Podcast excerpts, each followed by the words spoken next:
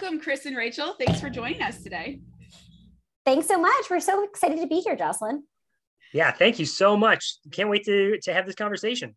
So I want to just talk briefly about um, uh, we talked about podcasts being really really good for things to do in the car and, and, and, other ways to educate yourselves any any other ways that we might be able to find some other high quality ceus for the aac world yeah so it, it's funny you use that term too ceus right because um, so my background is speech language pathology, but about three years into my career is when they asked me to be I'm the founding member of an assistive technology team in my school. And ever since then, I now I think of myself as like a inclusive design assistive technology person with a speech language pathology background. Mm. And I keep up with my C's, but I don't think of my professional learning in the context of CEUs. I just think, what do I want to learn about? Like, what am I curious about? What's what am I after? What am I missing? You know, um, so uh, great tools for me, especially um, uh, now it's in the news again in positive, maybe light. I don't know because there's big changes happening. But I, for so many years, have worked on Twitter. I know I'm the Twitter person. Rachel's the Instagram person, and those sorts of social media um, where you can reach out, you can lurk. So uh, there are hashtags that you can follow and just kind of learn from them. Uh, one huge, hugely impactful hashtag in my life um, has been the actually autistic hashtag. So if you look at like the ASHA, um, the definition of evidence-based practice, right?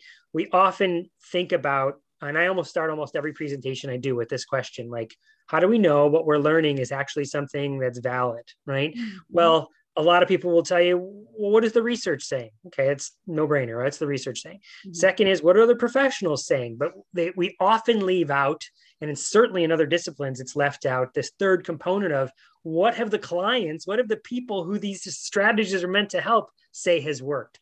So listening to actually people who, um, who are AAC users who have come out the back end and have said, I can say whatever I want to say, however I want to say it. And I can use generative language and I use the uh, QWERTY keyboard and, or whatever the keyboard is, I can say whatever I want to say. Here's how I did it.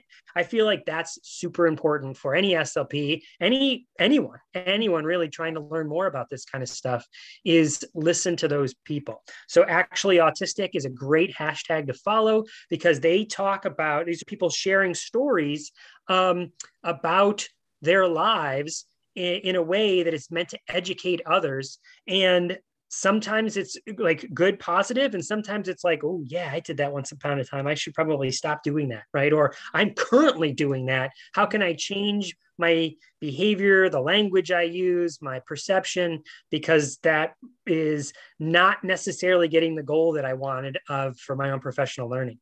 Mm, that's very helpful. Thank you.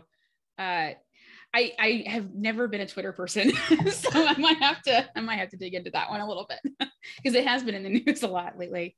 Uh, well, if you're an Instagram person instead, whatever your social media tool might be, you know, social media often gets a bad rap, but it's just like any other tool. Do you know, like if uh, if you use it wisely and you curate the people that you're following, then you're going to have a very different experience than you know you're just out there in the wild ex- experiencing i'm going to put in air quotes you know social media you know?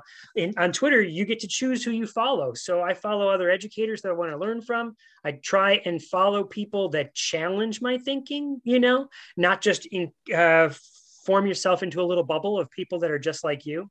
And I think it's super important for rural SLPs, especially because of the fact that you can feel i mean i think most slps can feel isolated even if you were in a large school. It's usually just you're the you're the one slp right yeah, exactly. Yeah. Um so finding your extended family you know if your your immediate colleagues are your uh, your your your immediate family then your extended family are these people that you can have authentic relationships with um, on social media mm-hmm. you know rachel and i are a great example we had Rachel and I have known each other. I guess we're closing in on five years, but we did an, a, a podcast together for a year and a half before we even met. And we met once for a couple hours over like nachos, and then we didn't see each other again for another year and a half, you know?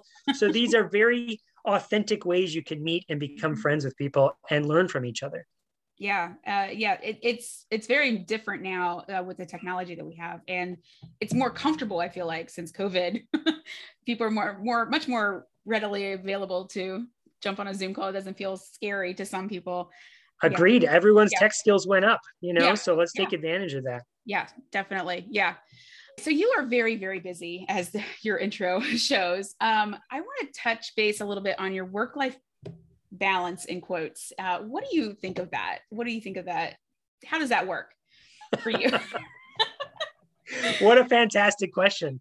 Uh, I don't know that anyone has ever asked that before in any of the interviews I've ever done or anything oh, cool. like that. And it is uh, something I struggle with hardcore because um, I'm in an age now where my kids are in middle school and high school.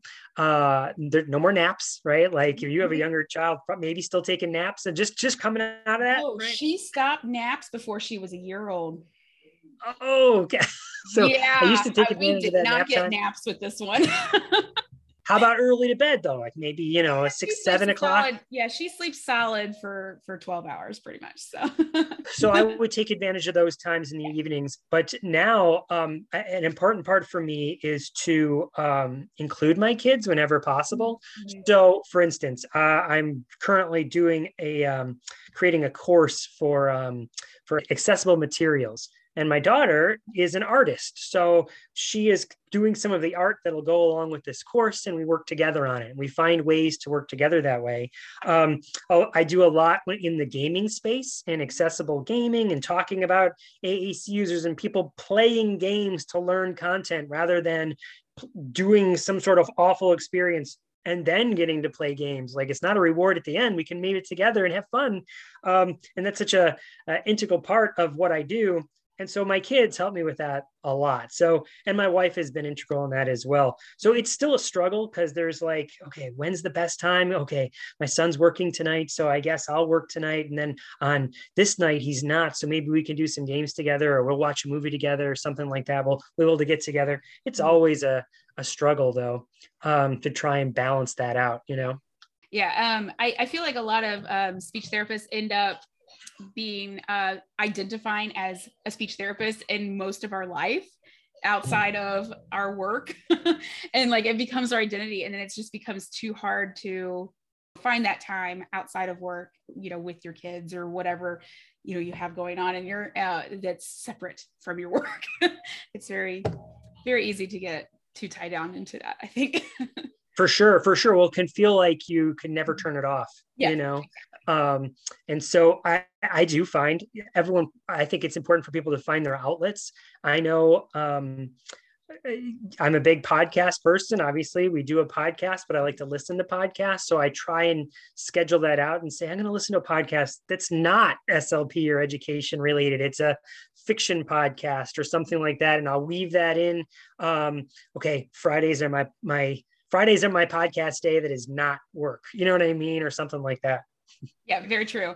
Uh yeah we were talking a little bit about you know listening to podcasts in the car. Um i i had a i i listen to audiobooks a lot more now but i used to listen to a lot more podcasts. Um and i would have like i don't know i would listen to them at double speed so i could get through more of them. I mean it was just insane. I had an insane number of podcasts that i listened to but there would be you know the speech ones there would be the parenting ones there there would be the fun ones and the the comedy ones and the uh, yeah, you just got to have a broad range. well, I'll tell you a, a, great strategy there again with your daughter or anyone who has younger kids is to so often you you just listen to music in the car, right? Which is great. Everyone everyone loves music, but turning on those podcasts and listening to stories, um, and then especially with your speech brain, you can help visualize what those stories are, you know, and create those pictures. And my wife and I years ago we did a podcasting had just come out around 2005 and uh, there was all these people that were putting out their books. They're, they were had written their books. They couldn't get them published so I said well, i'm going to put them out as a podcast. Well my wife and i looked at that space and said nobody's doing that for children's books. So we wrote um, we have 62 uh, episodes and then a little novella that we've done, all children's stories that we would wrote we wrote together when the kids were young, and then we put them out as podcasts. So it's called Nightlight Stories. Uh, check it out, and you might enjoy it. You and your and, and anyone else listening might find we say it's stories for kids of all ages. You know, so I feel like we've listened to that one. To be honest, I didn't realize I didn't make that connection until just this week. Yeah. I think that, I think we listened to that one. well, thank you for listening. Yeah. uh, I'll have to listen to it again now. Different perspective, I guess. Good. All right. And where can we find more about you? Yeah. So check out the podcast at talkingwithtech.org. Uh, we have many, many, many episodes now. Uh, we put out the epi- one episode a week. Uh, usually, the way that works is the first 15 to 20 minutes is Rachel and I having some sort of banter back and forth on some sort of topic related to AAC or something that's happening in our world.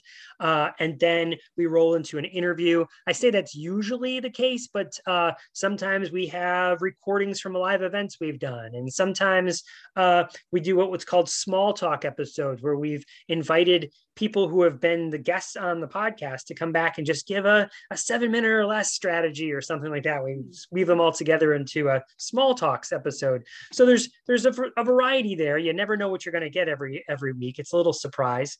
We have a Patreon that goes along with that uh, to support the team that we have. Rachel and I are the ones that are the hosts of the podcast, but we uh, we have an audio engineer and a producer that do tons of work behind the scenes to make it sound great and look great and be awesome. Um, and so we want to pay them. And podcasting, we don't get paid for, right? So it's all volunteer through Patreon. Uh, and we have a nice Patreon following that also uh, we put out content. Um, bonus content for the patreon crew so you can check that out at patreon.com slash talking with tech and let's see and then for me uh, you can check out Rachel over at rachelmadel.com, and then you can check out me over at chrisbugaj.com. We are sometimes presenting separately, but oftentimes you can find that we are presenting together. Like Rachel said, we do this coaching talk, really talking about how to build up the skills of communication partners. And then um, we do all sorts of stuff about how to design educational experiences with language at the heart of that. Great. Thank you so much. Appreciate it. Well, thank you for having me on.